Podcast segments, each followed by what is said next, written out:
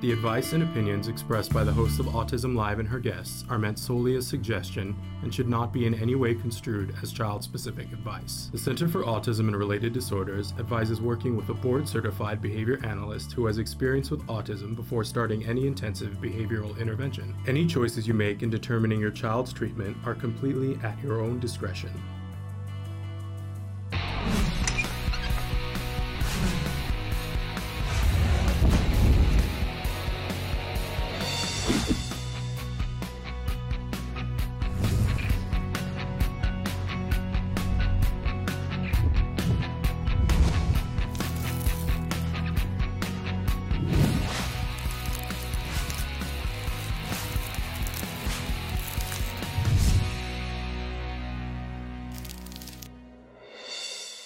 Good morning. Good morning, Shannon. And uh, welcome, all of you. We're so thrilled to be here with you. I don't, that was a little funky there. From a problem with the audio. We are having a problem with the audio? Well, I can hear I you. I thought we were, but now it's okay.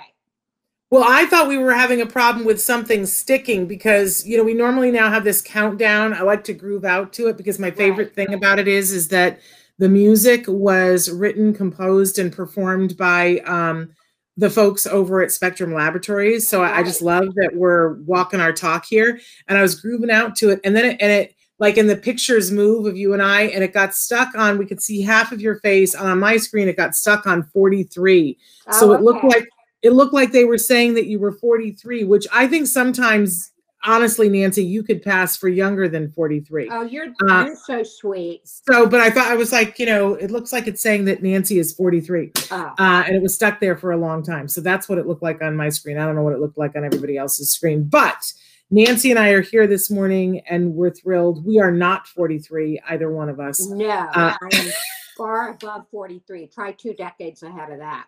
Uh, no one would believe that, Nancy, so don't be spreading that around. Don't be spreading that rumor. Hey, yeah. We're saying good morning to Tomoko, and I, I don't know if I'm saying that right, to Ari, and uh, for the first time I tried uh, putting, so I don't know if you guys can see me saying good morning. Hopefully, I was. For, I, I didn't realize I could type things in there. I'm always fatoots that I can't type things back.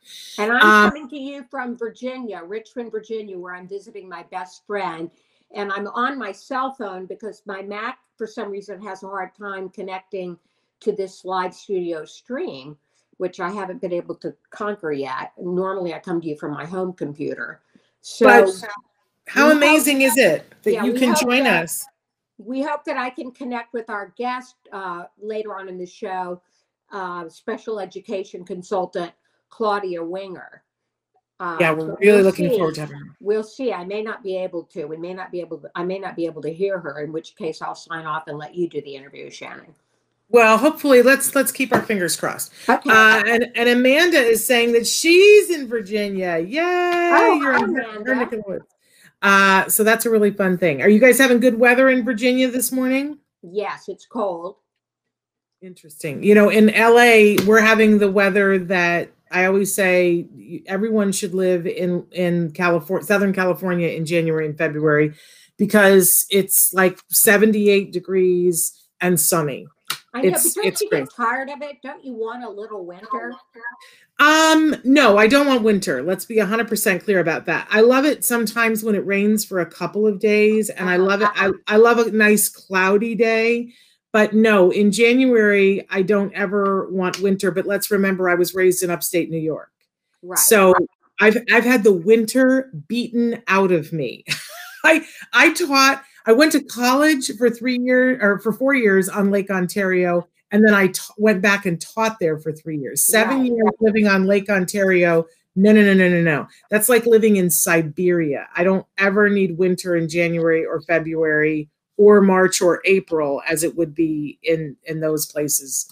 So anyway. Yeah, I lived in Boston for eight years and got really tired of winter as well. Yeah, yeah. Winter winter is winter is nice in December when, you know, it's the holidays and right. you really don't, you only are getting together with friends when it's not COVID, right? In that alternate universe we used to live in.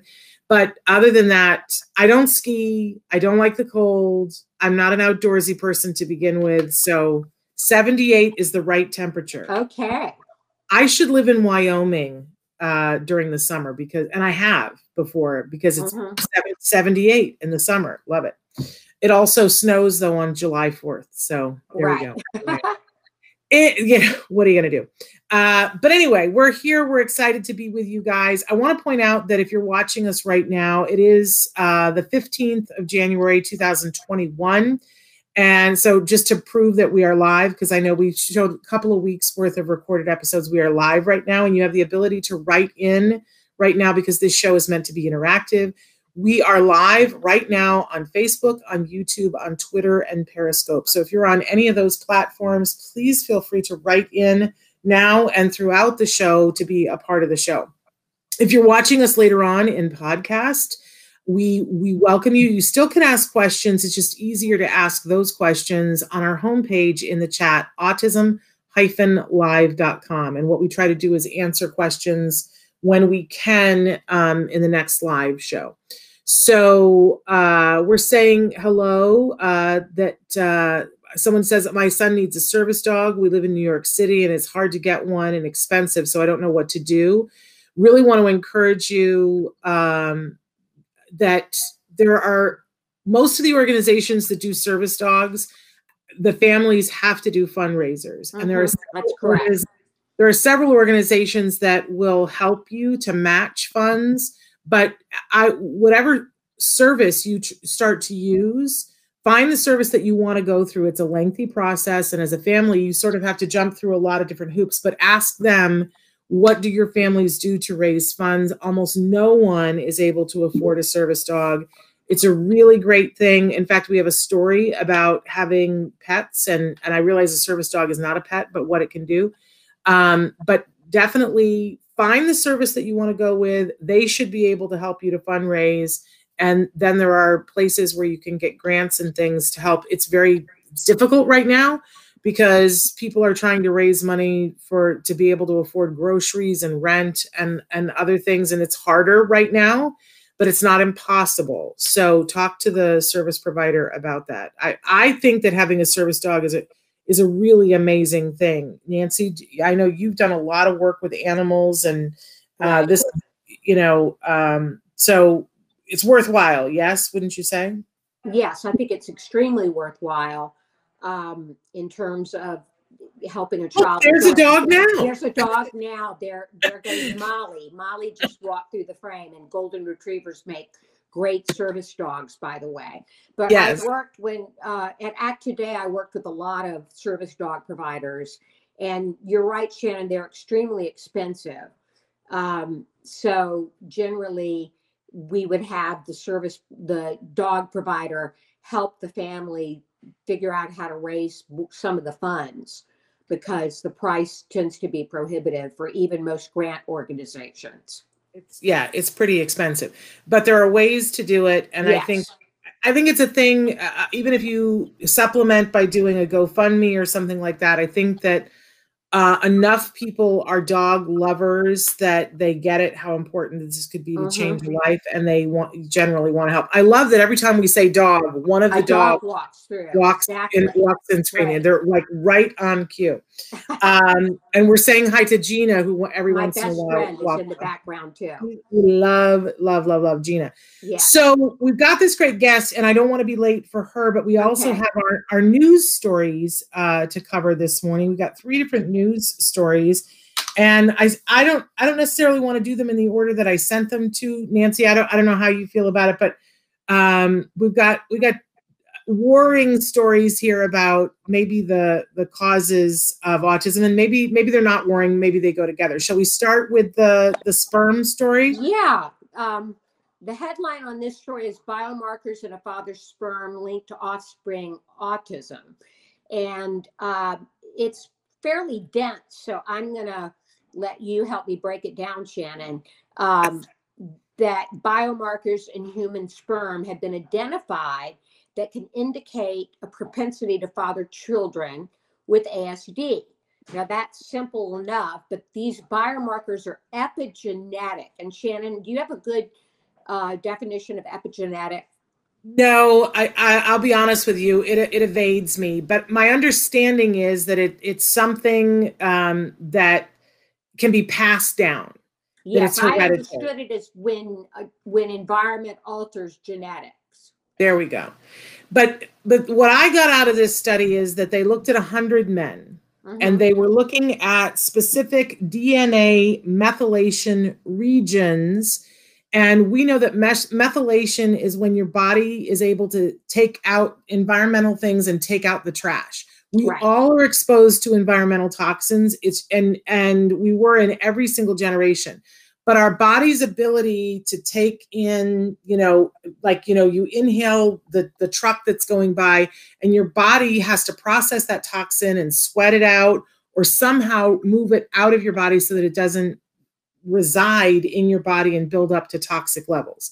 And we know that our kiddos on the autism spectrum have a methylation problem. Their bodies don't take out the trash as well as other individuals. So what they did was they looked at one hundred men's sperm and they looked for these D N A methylation regions and found very specific areas and identified, first identified that these particular things would be prevalent um, for potentially fathering a child with autism. Then they took one hundred cases of sperm and they tried to just identify Uh, who might be a father of a child on the spectrum based on those things found in the sperm. And it was ninety percent accurate. That's a pretty high had, level of accuracy. That's a pretty yeah. huge percentage. Yeah.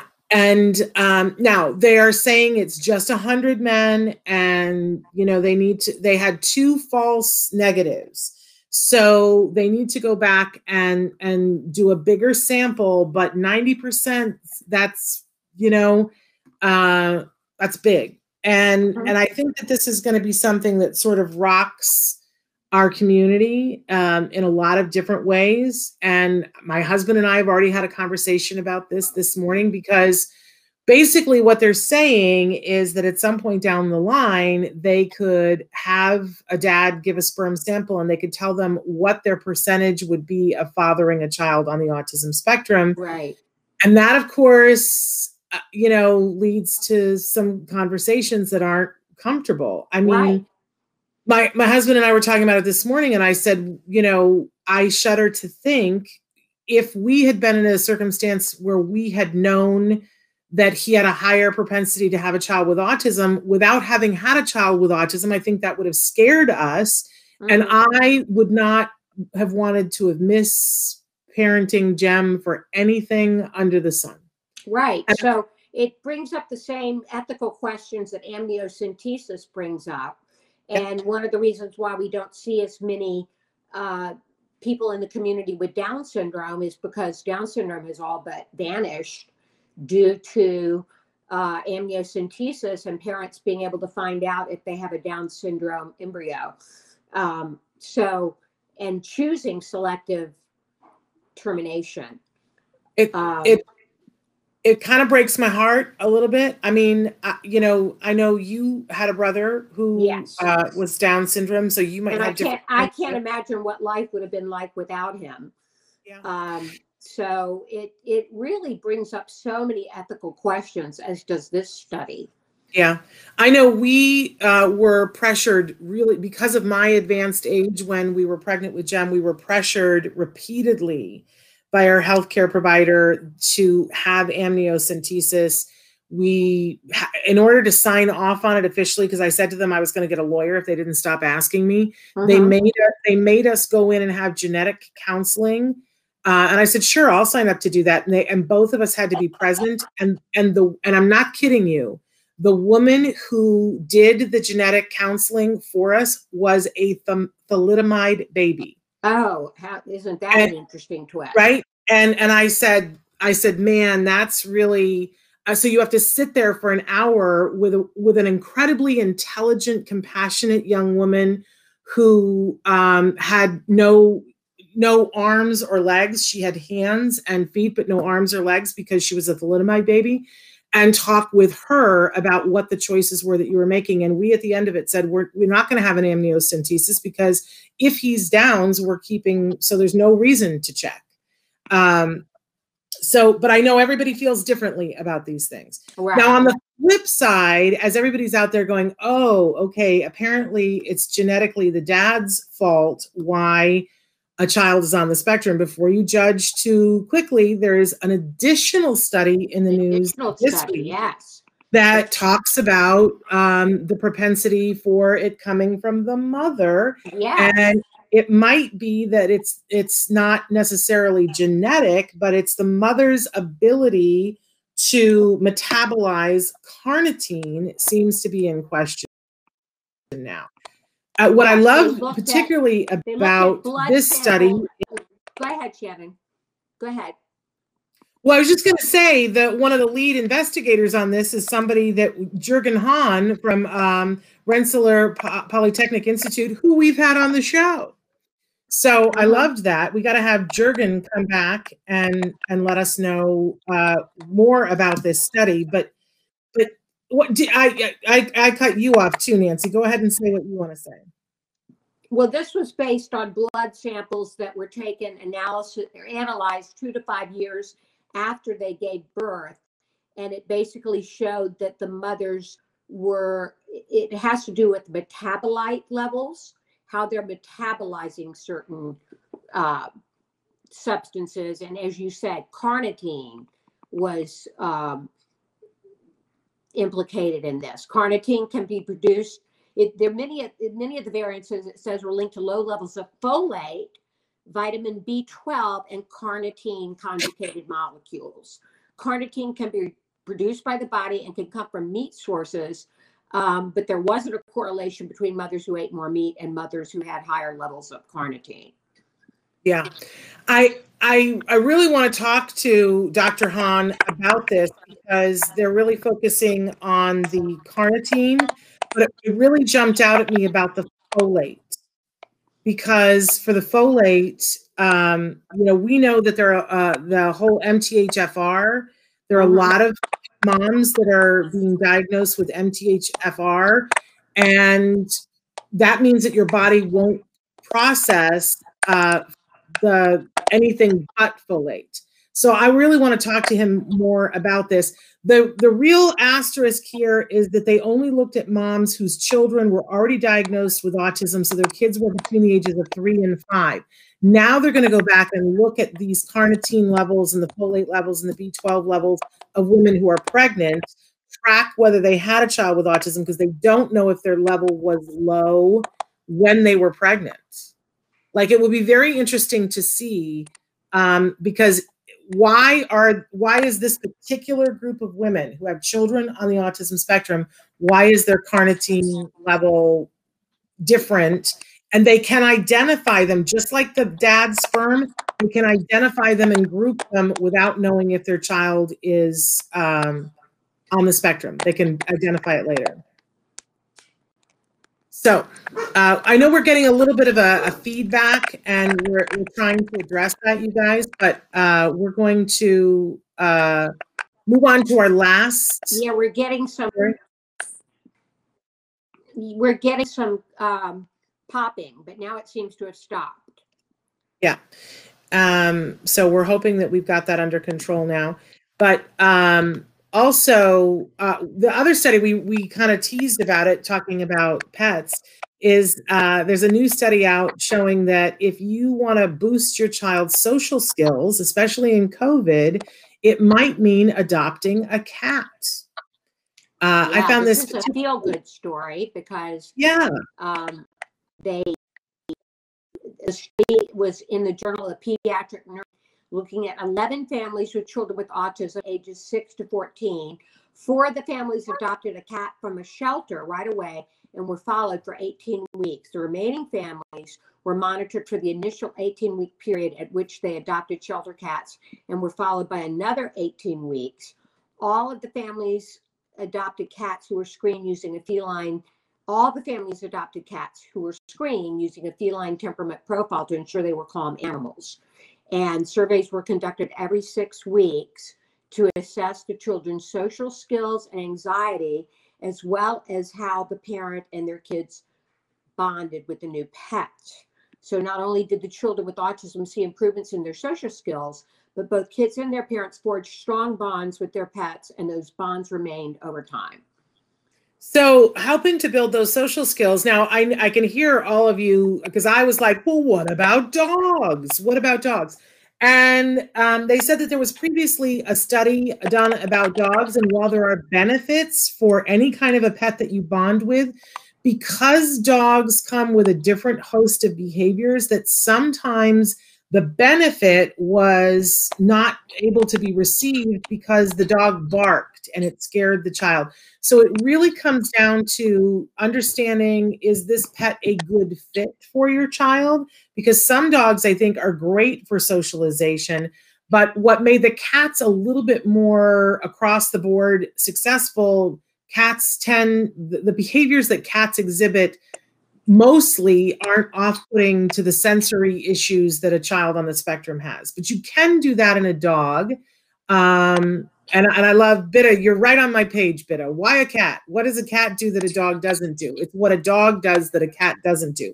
But, but keep in mind that a dog can do the same things if we get the right dog for the right kid, is what the, the study suggests. So Um, you know, we know that a lot of people have adopted pets in, in COVID. And in the beginning, I was like, what are they doing? Why are they, why are they doing that? That's crazy. They're going to go back to work in a month and then they're going to have this dog or this cat. And of course, that isn't what happened. And it has lowered people's stress levels. It has cleared a lot of the shelters, um, and has made people's quality of life go up. So if you're really concerned about social skills during COVID, it may be time to get a cat, or to research and get the exact right dog that doesn't set your child's sensory issues off. So right. There was a story on the evening news last night about how shelters are being cleaned out of dogs. Yeah. Well, but I'll bet that there's cats, because there's always cats. Right. Uh, and don't we have in this loud, uh, don't, I can't see, don't, Don't we have in this loud world, get our sensory kids get used to noises? Yes, we do need to do that. But if what you're going for, it's always that thing about what are you working on? Why are you working on it? So if what you're doing is saying, we're going to get a pet for the family, for the warm fuzzy, that's one thing. If we're getting the pet because we want to work on so social skills and we're hoping for the warm fuzzy, that's another thing. But if we're getting, we would, I don't think we would ever get a dog and say we're doing this to have them work on sensory issues. I think we would work on the sensory issues first and then get the dog, because, you know, the dog's a, a, a living, breathing thing. And I think it would be miserable for the dog, because you'd have to have times when you would just totally remove it, because otherwise you're making it painful for the person. Right. Right. Um, So in any case, we've got a great guest, and we've we kept do. her waiting a little bit. Uh, and uh, she's remarkable, has uh, a, a list of credits to her name that we're really excited to share. She is the, she's a special needs educator and a board certified behavior analyst, and um, is uh, the head, she founded Claudia Cares Consulting. And Nancy, I'm stealing all, you usually do the best introductions. Do you want to pick up where I left off, or well, my? Sure. Um, as Shannon said, she's a board certified behavior analyst, and she's worked with the California Regional Center and the Department of Rehabilitation Adult Program. So she has lots of experience in working with school services and regulation. And uh, this led her to create Claudia Cares, because she wanted to support families through the secondary school transition and guide students through a meaningful transition to adulthood. And so she created an online course, The Right Path, which I have taken, and really brings up all the issues that you're going to encounter on the transition from uh, secondary school to adult life. And she says we need to get started a lot earlier than we think. And let's welcome her to the show. Claudia? Hello, we don't have your sound yet. Ah, there we go. Thank you so I'm much. I'm wondering if I should. Can you hear I can me? hear her now, Nancy. Can you hear her? Yes, but there's a lot of static. So I'm going to let you take over the interview, Shannon. Okay. All right. All right. I, I had muted myself when you guys had static, so I thought maybe that would take care of it. Oh, well, I don't have the static at this point in time, but Claudia, we're so glad to have you here, and Nancy will come back and join when she can. Uh, but Claudia, we're, you know, we're, we're really excited that you're able to be here with us in this first week of coming back. And we want to, in particular, talk about this transition time. T- tell us first, though, about Claudia Cares and how people can contact you before we launch into this. So the best way to contact me is probably by email, which is consulting at Claudia Cares dot com, or through my website, which is Claudia Cares dot com. Okay, and as we start to talk about this, is a really stressful time for families when we start to talk about the transition from school to adulthood. In fact, a lot of people refer to it as the cliff, um, because it just feels like, you know, we've we've had this structure for this really long period of time, and that we're going to lose it. Uh, so, can you talk with us a little bit about what it's not just on the parents to be a student for doing this, right? The school has some risk. Can you talk about that? Yes, I can. And, and you're one hundred percent right. I, a lot of parents say it's like falling off the cliff. Uh, sometimes they'll refer to it as graduation to the couch because their child is just not prepared and there's nothing on the other side. Um, and basically what's what's happening is that um, there's work that needs to be done prior to that moment. And some children, their secondary transition end at graduation in twelfth grade. And some some children end at twenty-two, on the twenty-second birthday, when they go into adult services. And part of the reason that that there is such a difference is because the laws change. And parents aren't even aware necessarily that this is happening. For example, the I D E A, that is the one that drives the I E Ps and all the services that they're getting through the schools, ends at graduation or at the end of secondary education. And so a lot of parents plan, for example, for their child to go to community college or even a four-year college, and the I E P does not go there. And so they're not prepared. And it's the preparation that um, is really what is needed. The other side that's really makes it even more difficult is that you're dealing with a teenager. So parents are dealing with like what's happening right there. And then at the same time, they're supposed to think about the future. So it's it's it's a double whammy, and it's hard. That's the hard part. The good side of it is that if you start early, and I D E A says that it must begin by age sixteen, that is not soon enough if your child's getting a high school diploma. And the I E P team can make the decision to start at fourteen. And there are some states that already have those laws that it must begin at fourteen.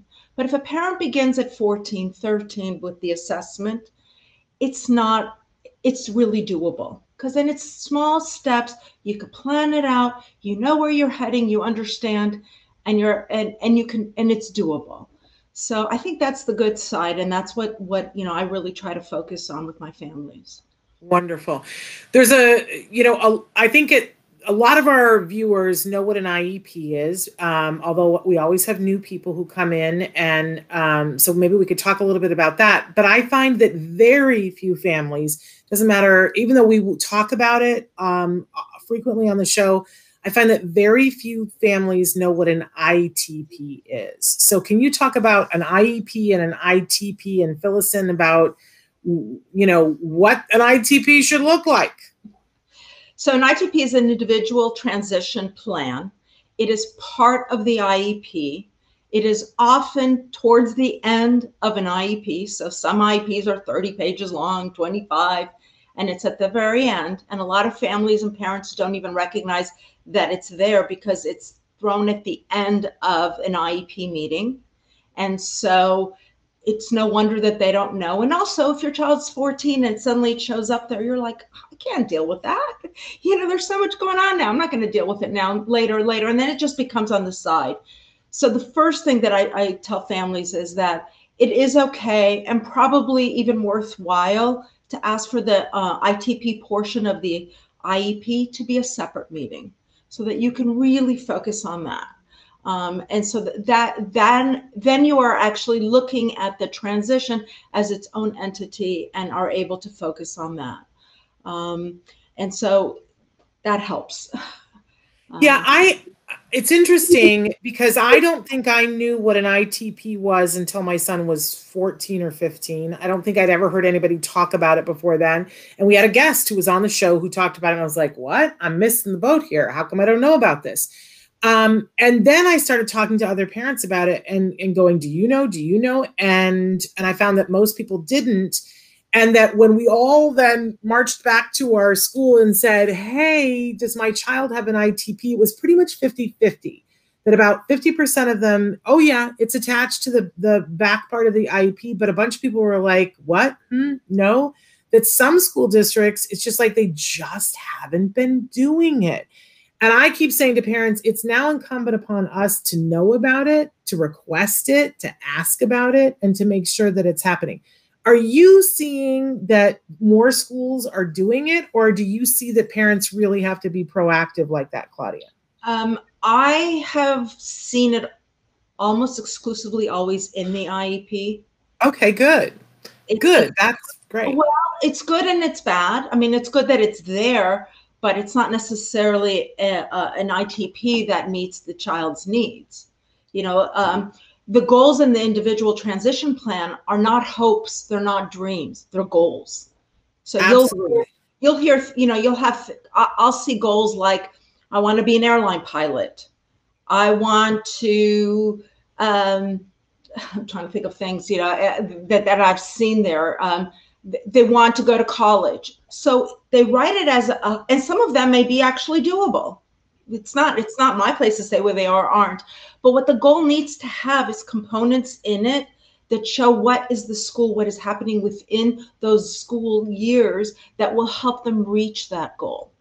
Right, because like, you don't just, the, the airline ferry doesn't come and bonk you in the head and make you an airline pilot. You have to do a lot of things to be able to get there, a lot of things. Uh, Brandy has said, having the I T P as a separate meeting seems like a great idea to give it the focus that it deserves. I agree with you, Brandy. So that's a great tip already. What can parents do to help their children to prepare for the future and to prepare for adulthood and to prepare themselves for the I T P meeting? So, you know, there's a lot of different things. So let's put the education to the side, everything that the school has a responsibility. There are four other areas that they need to look into. One of them is government programs, and that is state specific. Here in California, we're pretty lucky. We have, you know, even though while we're living here, sometimes it doesn't feel like it's good enough, but in comparison to other states, we're, we're in pretty good shape. But there are government services, there are medical waivers and things like that that can help get services after schooling, because a lot of times, um, and, and again, it's very state specific, but a lot of services do come from the schools while the child is in school. So what you want to look forward and say to see what services are available in the states you live in that you can tap into once your child leaves school. And some of them would be things like also vocational um, agencies and things like that. So that's one thing, government services. The other area is financial preparation. Things like understanding that you can apply for S S I the moment your child is eighteen. Sometimes families don't understand that their financials do not go into play the moment their child turns eighteen years old. Um, another thing to look into is your legal areas. You know, do you want to do conservatorship, or here in California, limited conservatorship, or guardianship? What are the pros? What are the cons? You know, medical uh, uh, decision making, all sorts of things like that. And doing those things before the child is eighteen, looking into them. I'm not saying necessarily doing it, because it's very personal decision. So that's, you know, I, I don't get into that part of it, because I, I do think that it depends on your culture, it depends on your, your situation and all that. And the other thing that families need to look at is medical options. For example, um, some doctors don't see kids after the age of twenty-one. If that is your child and you've been with your doctor for twenty years, twenty-one years, the last thing you want to know is hear about it three months before. Yeah. So that would be one thing that you would really want to look into. Will your doctor continue doing providing the support that your child needs? If not, then what does the transition look like? Um, Can we go back and talk about the S S I for just a second? Because I have a question about that. Yes. So if so, if your child is already getting S S I and they turn eighteen, do you have to reapply for them, or it's no. just going to go straight through? No, it, go, it goes straight through. Okay. But, yeah. Go ahead. And then on the other side, you know, I was talking to somebody the other day because my son is a senior in high school and getting ready to go to college. And they were saying, oh, make sure you apply for him to get S S I when he turns eighteen. And I said, oh, you know, that's not going to apply to us because he doesn't identify as, as having a disability. So that's not going to apply. And they were saying to me, oh, that doesn't matter. You can still apply. And I was like, mm, I don't think he's going to do it. But yesterday on the show, we had two wonderful self-advocates, one of them who's about to turn sixty on the autism spectrum. He had worked at a job for thirty-eight years. He drives a car. And now in COVID, first he was furloughed and now he's lost his job. His, jo- his job no longer exists because they've had to move because of COVID. His girlfriend is there. She has a different diagnosis, does not drive, and works part-time, but she has S S I. And I was saying, why doesn't he have S S I? And they both were saying, no, because he's higher functioning and he can drive and he can work.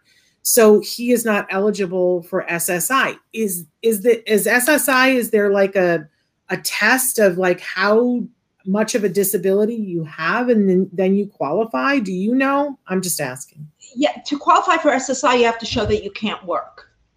You can't work. Unable to work, right? So if you're not able to work due to your disability, then you'd be able to qualify for it. Okay, well, that's really interesting. So, uh, okay, well, that, that's a game changer for me. I mean, I had a client where the parents really tried to get it, and the judge said, sorry, you have to show that she's unable to work. So she But would we're have trying so hard in the autism community to make it so that all individuals can work a job. I guess it's, the other person was saying she works, but it's part-time, and she still gets her S S I. So you can't work full-time and you get your, okay. You can work a certain amount of time, and the and the goal is to make everyone work. So the question is, it's a balance, you know, like how much support do you need and how much work can you do? So it's a little bit of a balance in that respect. All right, got it. I'm sorry, I derailed us, but it was I was on my mind the last twenty-four hours. Okay, so you, we were talking about the things that we can do, because I think it's so stressful for a parent when our kids are about to make a transition. We always want to know, like, what's the bag of tricks? What else can we do? So you were saying, look at government support um, and make sure that our medical is in order. What else can we be doing, Claudia, to prepare our kiddos for this transition? Well, you want to look at each area. Um, I'll give you another example, uh, selective services. If your child, if you have a male child that's eighteen, they must apply to selective services. Now I'll get a parent saying, well, my child's not going to the Army. That's ridiculous. Right. So, well, this is a wait list. It's a law in, in the United States that any any eighteen-year-old male, there are a few things, like if they're living in some kind of residential setting, then they don't. But you have to apply for it by law, and it's actually punishable. Um, but more interesting, and I don't know if people get punished for it or not, I have no idea, but what's more interesting is that you have to apply to it to, to qualify for some grants. So many of our children are going into college and might want to apply for uh, financial support, federal financial support. And if you don't apply until the age of twenty-six, you can't apply after that. So it's done between eighteen and twenty-six. After twenty-six, you can no longer apply. And then if your child is still trying to get some federal funds at that point, they wouldn't be eligible. Okay, so, so this becomes a really important thing. I know I was told, because we just had to go through this, I was told that you apply and that, you know, they haven't used the selective service in many, many years, but should they have a need to start it again, that at that point you would be able to ask for, um, I don't know whether they called a hearing or whatever, where you would go in and provide evidence of why your child, why it was not appropriate for your child. And that that was, is a pretty, you know, that even the last time they did it, that it, it's, the truth of the matter is, is that our armed services, whether you identify as being disabled or not, if you have an autism um, diagnosis, they are not supposed to take you at this time. So if you have a diagnosis somewhere, um, I, what I've been told is you will be declined. Right. Yeah. There's, so, there really is. There's there's really no fear. You know, it really shouldn't be a part of the picture. It just needs something. You do it. You do it online. It's really quick. And again, you want to do it before they're eighteen. Much easier. A lot of these things are a lot easier to do as a parent before they're eighteen and they reach the age of majority. because then they have to sign off after eighteen. There we go. Um, and I just learned for the first time that if you're filling out financial aid forms like the FAFSA for college, it's in there automatically. They say, it has your child already uh, registered? And if not, would you like to use this document to do it? You check yes, and then you're pretty much done. Uh, okay, so yeah. Lots of things here for a parent to do, but you were making the case that you don't want to be starting this like on the eve of their eighteenth birthday. Definitely not. Definitely not. You want, you want to know. So, so you want to know, and you want to know what you want to do, what you need to do age by age, depending on your situation. I'll give you another document that's really um, uh, in, needed. Summary of performance. Summary of performance is um, put together by the school before your child leaves school to talk about who they are, what they are, what their needs are. A lot of people leave school and don't have it, or they have one that isn't very good. And that's why do we need this? Who, who do we end up giving this to? Why is this important? I've never heard of it. Yeah, you can give it to, it's, it's actually an I D E A. It's part of the law. Okay. Um, and it is probably there somewhere, most schools, because they know how to cover their, you know, they, they need to. I mean, they know how to follow the, the law per se, but that doesn't mean that the document has what is best, Um, has the information that is good for your child. You were talking about your son going to four-year college. He'll probably go into the disability offices there. A summary of performance could be something that could be put in the records there to help the school understand your child's needs um, and what could best, you know, help him through his college career. So that could be one place, or or even an adult program where you're trying to get some more help, or even an employer if the if the individual wants to be open about their disability. It's just a document that kind of rounds up who you are, um, your skills, what your needs are, and so forth. And if you leave school, either graduation or twenty-two, and then you go, oh, wait, I want it. What are the chances that you're going to go back to the school and they're going to do what you want them to do? They have a hard enough time doing it when you're in there. So, okay. So on our checklist that we need to get that before they graduate, who would we ask that for at the school? Whoever is the the case manager? Yeah, the case or the counselor or what have you. Different schools probably have different people that take care of that. So we have a question back about the S S I. When can you apply for S S I? Is there an age restriction? Uh, the short answer is no. You can apply at any time, even be, before eighteen, but what they use is the financial records of the parent prior to eighteen. So if you do not qualify as a family for Social Security, then your child won't, because he's still a child. After eighteen, it's based on your child's financial situation. So you kind of want to make sure you, you know, your your ducks are lined up, so to speak. You know, for example, you know, is, is there a bank account for your child? If, if your child has money in his name, then he's not going to be able to, um, you know, qualify for S S I. So you want to do things like um, uh, um, ABLE accounts, for example, and um, special needs trusts and things like that. Um, but even as we're talking about all this, it really com- what what the message that I'm getting here, because I like I go, oh, there's a lot to keep track of. It that there's a very good reason why you've created the consulting service that you have, because rather than having to keep track of all of this for yourself and know all the ins and outs, why not take Claudia's course or work with her and or work with her so that you've got somebody in your corner who knows that, been there and done that. I think that some of these things, you know, when we go through certain hoops now, it's like, how many times are you going to do this? You're only going to go through the transition once, and you're going to have learned so many things by the time you go through it once that's going to be use, useless information to you, but useful to somebody else. Claudia's already got it for you. So if you're feeling that, like uh, that I'm feeling right now, save yourself the time in Ajita and contact Claudia and say, yes, I need some help with this. Because it sounds, it, it's, you know what I'm hearing is that it's going to be a slightly different for everyone. It is. That when I think of the difference between my son and Nancy's son and, and what they need and, and the questions that we have, we couldn't be at the same meeting together. You know what I mean? We would we would have different things, although there would be things in there's, common. Right. There's an umbrella. There's an umbrella, and then you oh. kind of go into different roads depending on on the individual, the family, the state. I mean, there's so many variables, but there is something, there is an umbrella.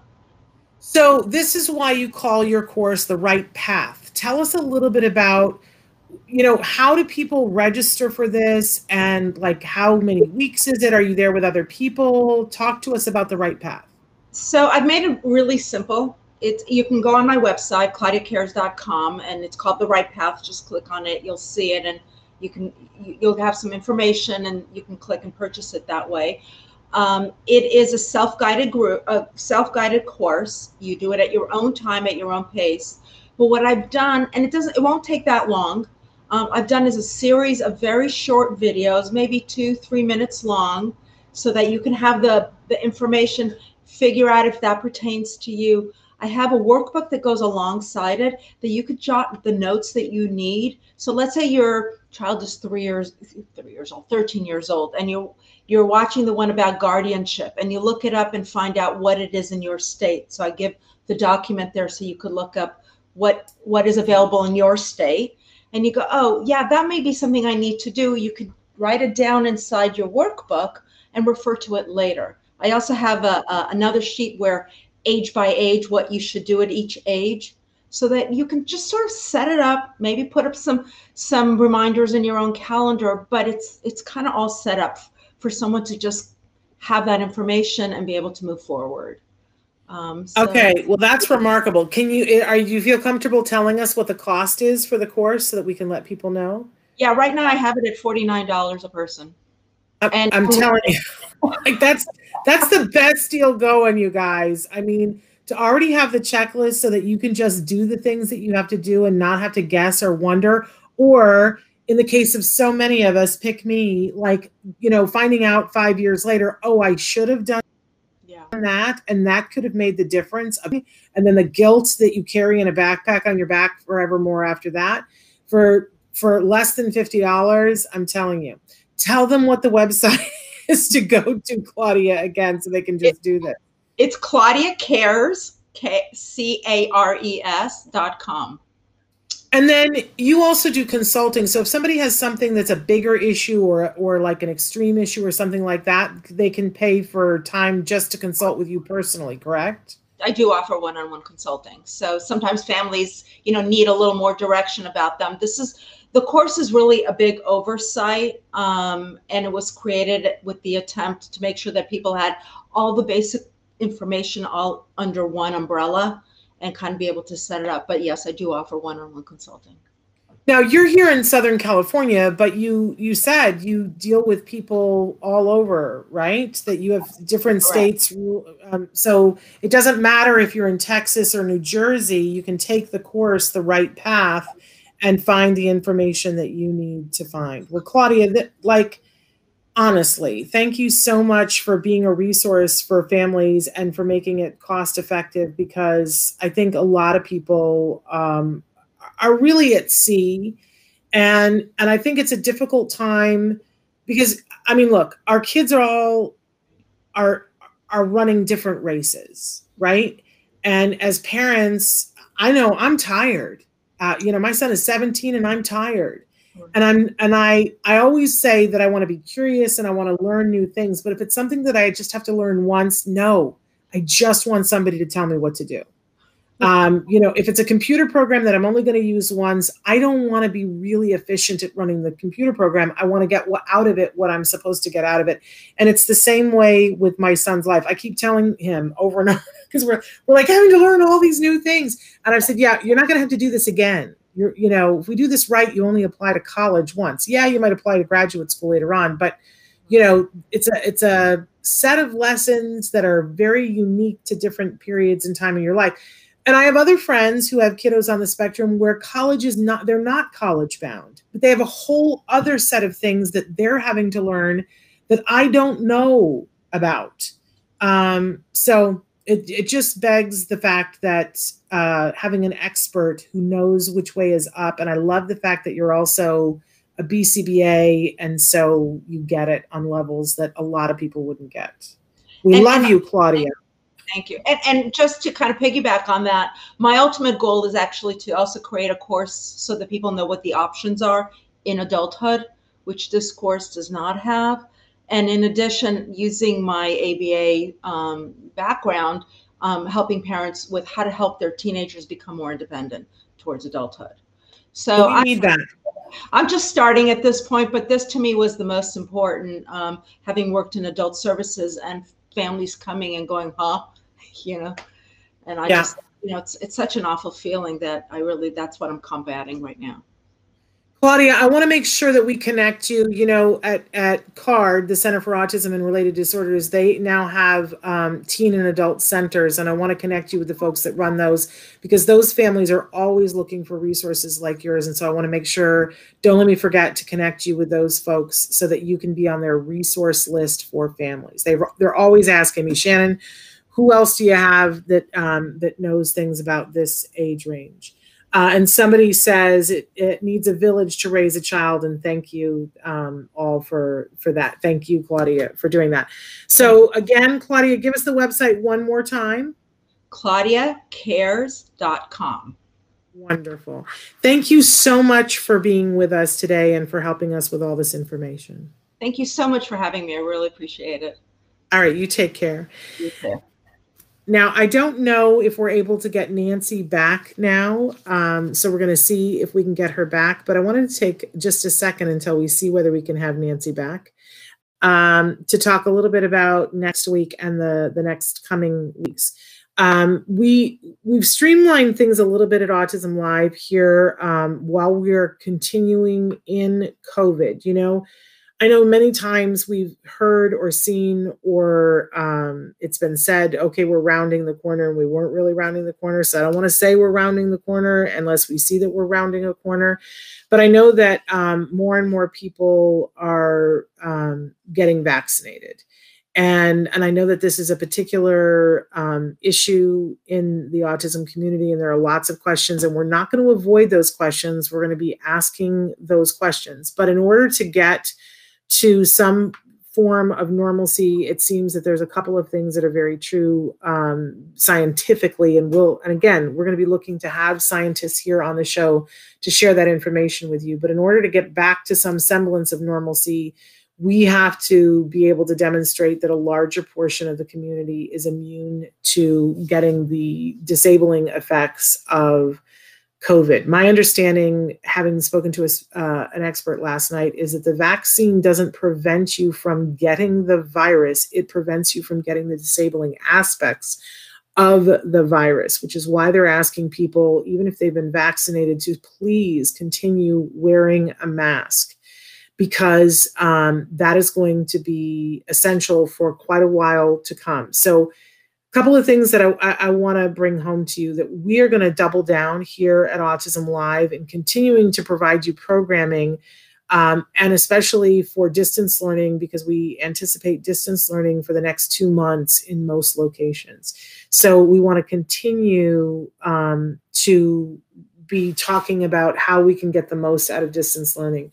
But um, oh, somebody wants to know, how can you submit a question for Ask um, Doctor Doreen for a Q and A?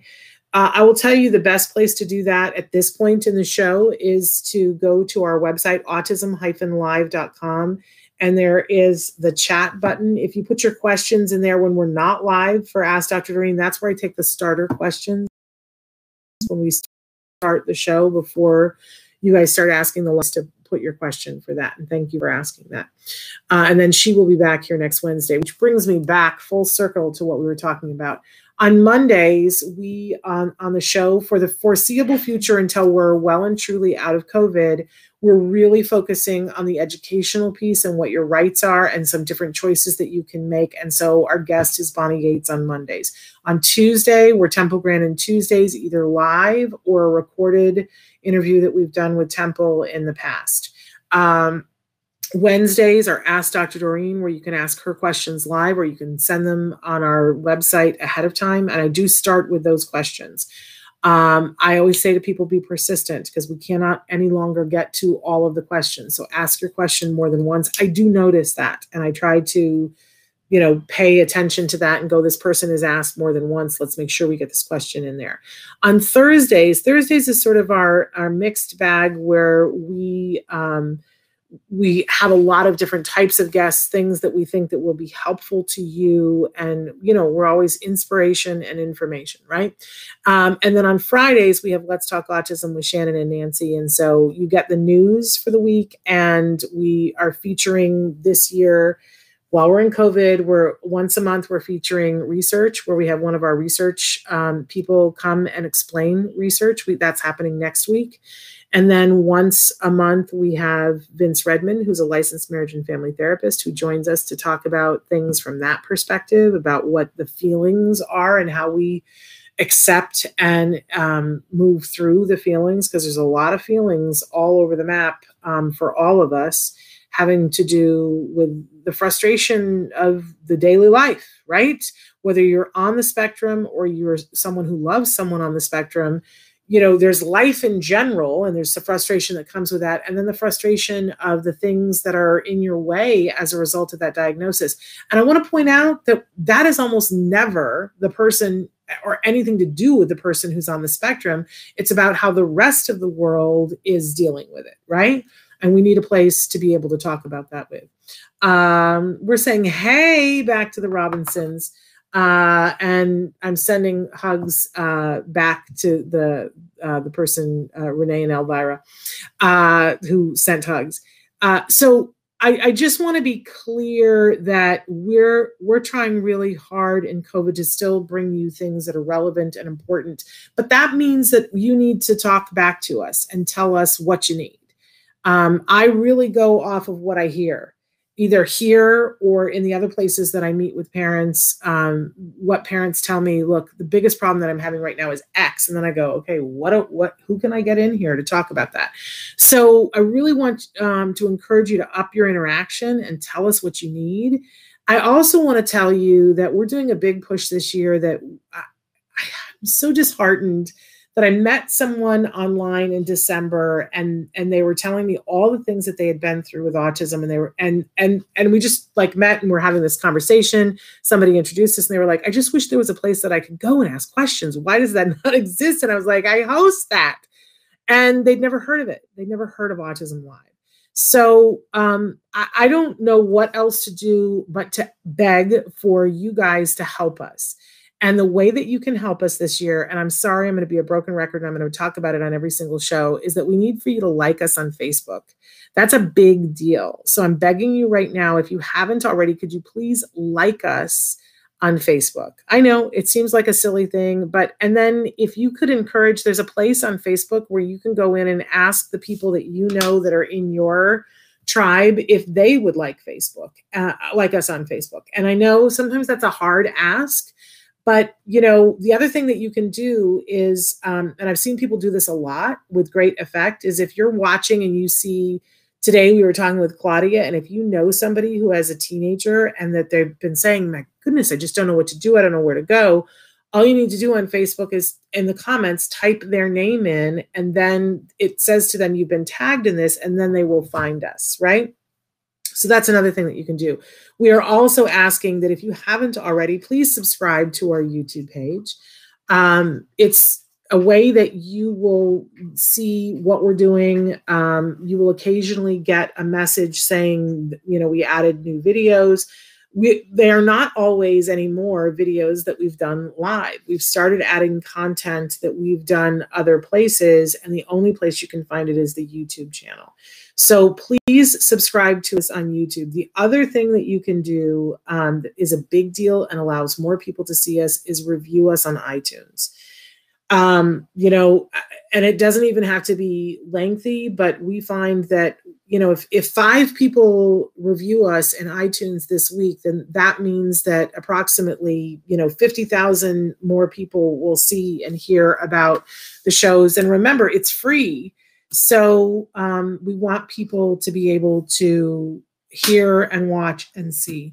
And we just really need you to do that um, with us. If you like what you see here, Uh, I love Amanda. I just love you. And she says, I post links all the time. There are so many people now who try and deter new parents from A B A. Every time I share in my local group, people say how horrible A B A was, is. Yes. And I, and I hear that. Um, and I appreciate you for continuing to post it. that is part of the issue, is that we're trying to overcome people's preconceived notions. And, and if you think about it, I just want to ask you, who gains? Who gains when we um, bad talk good quality A B A? Because, I mean, there were always people who were detractors from A B A, but it wasn't a big time business. And now that insurance has to pay for it, it's a big time business. People tell you, oh, you don't want to do that. Your insurance company is going to give you one hundred twenty thousand dollars worth of something that will help your child. You don't want that. Why would you want that? Yes, there's a law that says your insurance company, but it's bad for your child. Yeah. Mm-hmm. Um, and we have a lot we have to do to show parents, because, you know, I'm just being honest, being real here. There's some bad A B A out there. And it makes me sick to my stomach. It makes me want to throw up. And part of my mission is to let caregivers know, here's what good A B A looks like. Here's what schlocky A B A looks like. And you want the good A B A. Don't let them pass you off on, on the, the schlocky A B A. Uh, quality B C B A are, are vital to business. They absolutely are. Thank you for saying that, Abani. Uh, it absolutely is. But there is a regulatory board that makes sure that B C B As are good quality. We just need more of them, but they're coming. Colleges and universities have been upping their game for good quality A B As, and they're coming. They're coming down the path. We're going to have more. Um, not soon enough, but soon. Um, but I think it's really important that everybody has been sold this bill of goods. Everybody says parents don't want to do the full prescription. And you know why? Because people sit down and they go, well, what we'd like to do with your child, with your three-year-old, is do a forty-hour program. And the parent goes, I know. I said when it was my turn and I sat in that seat, I was like, you're out of your mind. He's not even three. forty hours is a full-time job. I don't want to do that. That's crazy. And by the way, everybody in my family, none of them autism experts, said, that's crazy. You're out of your mind. Don't do that. He's going to hate you when he grows up. Fortunately, I met a family who was already doing it, and I saw their kid was doing amazing. And we went all in, and then we had to fight for it because they were like, thirty will be enough. No, no, no, no, no. You told me he should have forty. So I'm going to stand here and I'm going to fight for the forty, because why would I give him less than what you said he really could? Well, nobody really wants to do forty. Well, mm, that, right? Just mm, that, because if that's what he needs, then that's what we're going to do. And I am in a place right now where I can say with all authority, that was exactly what he needed. And it saved him, saved our lives. And I'm in the catbird seat where we're getting college acceptance letters now. So uh, I can only tell you where I've been, um, and I can only tell you how important it is, right? But you have to ask yourself, these people who are trying to talk me out of what science says is good for me or my kid, what is their motive? Because right now we fought so hard for insurance companies to pay for it. And most of you have the ability to have your insurance company pay for it. But people are actively talking you out of it on a daily basis. And some of them are doing it meaning well, saying, you know, for, you're right, forty is a lot. forty is, a, you know, can you do twenty? Let's commit to doing twenty. Well, twenty is better than doing nothing. Sure, it absolutely is. But how about if I gave you a prescription for an antibiotic? And I said to you, here's the full antibiotic. And if you want the desired result, you have to take the full antibiotic. But you know what? It's hard to. It's hard to take the full amount of antibiotic because it is. I forget on a daily basis. So you know what? Take half. Let's just see. Let's just see what happens. Maybe it'll be okay. Uh, you know, you would be like, what? That doesn't sound ethical to me. So anyway, um, this is uh, so quality and uh, and B C B As are vital to business and genuinely should want to help children. This is what I mean. Some B C B As are not knowledgeable and don't know how some uh, don't know how some have become board certified. Uh, oh, and I'm, it's eleven oh six. Um, so we we got to get off. But let me say this: if you have a B C B A that you think is behaving unethically or is not properly trained, there is a process that you can report them to the B A C B. Go to B A B C dot com. And there's a place where you can file a complaint because there is a board that regulates them and will investigate. Like there, there is already a process for that. There should not be. Now, all B C B As aren't as effectively trained as, as you know, more experienced ones, but all of them should be working with mentors and have, you know, somebody who's helping them. But if you see somebody who is not up to snuff, don't take that. You don't have to. report them. Go right to B A C B dot com and and get get right up. Yeah, yep, report them. Um, you know, um, have that conversation, because that that is there, um, and that is, we don't want un unethical B C B As. Uh, I'm out of time, and the and the week is at the end. But don't forget, if you miss anything during the week, we play a marathon on the weekend on Facebook of the shows that um, that we show here on the show. So I love and adore all of you. I'm sorry that we went over, Traven, uh, but I will see you on Monday. Until then, give your kiddos a hug from me and one for you too. Bye bye for now.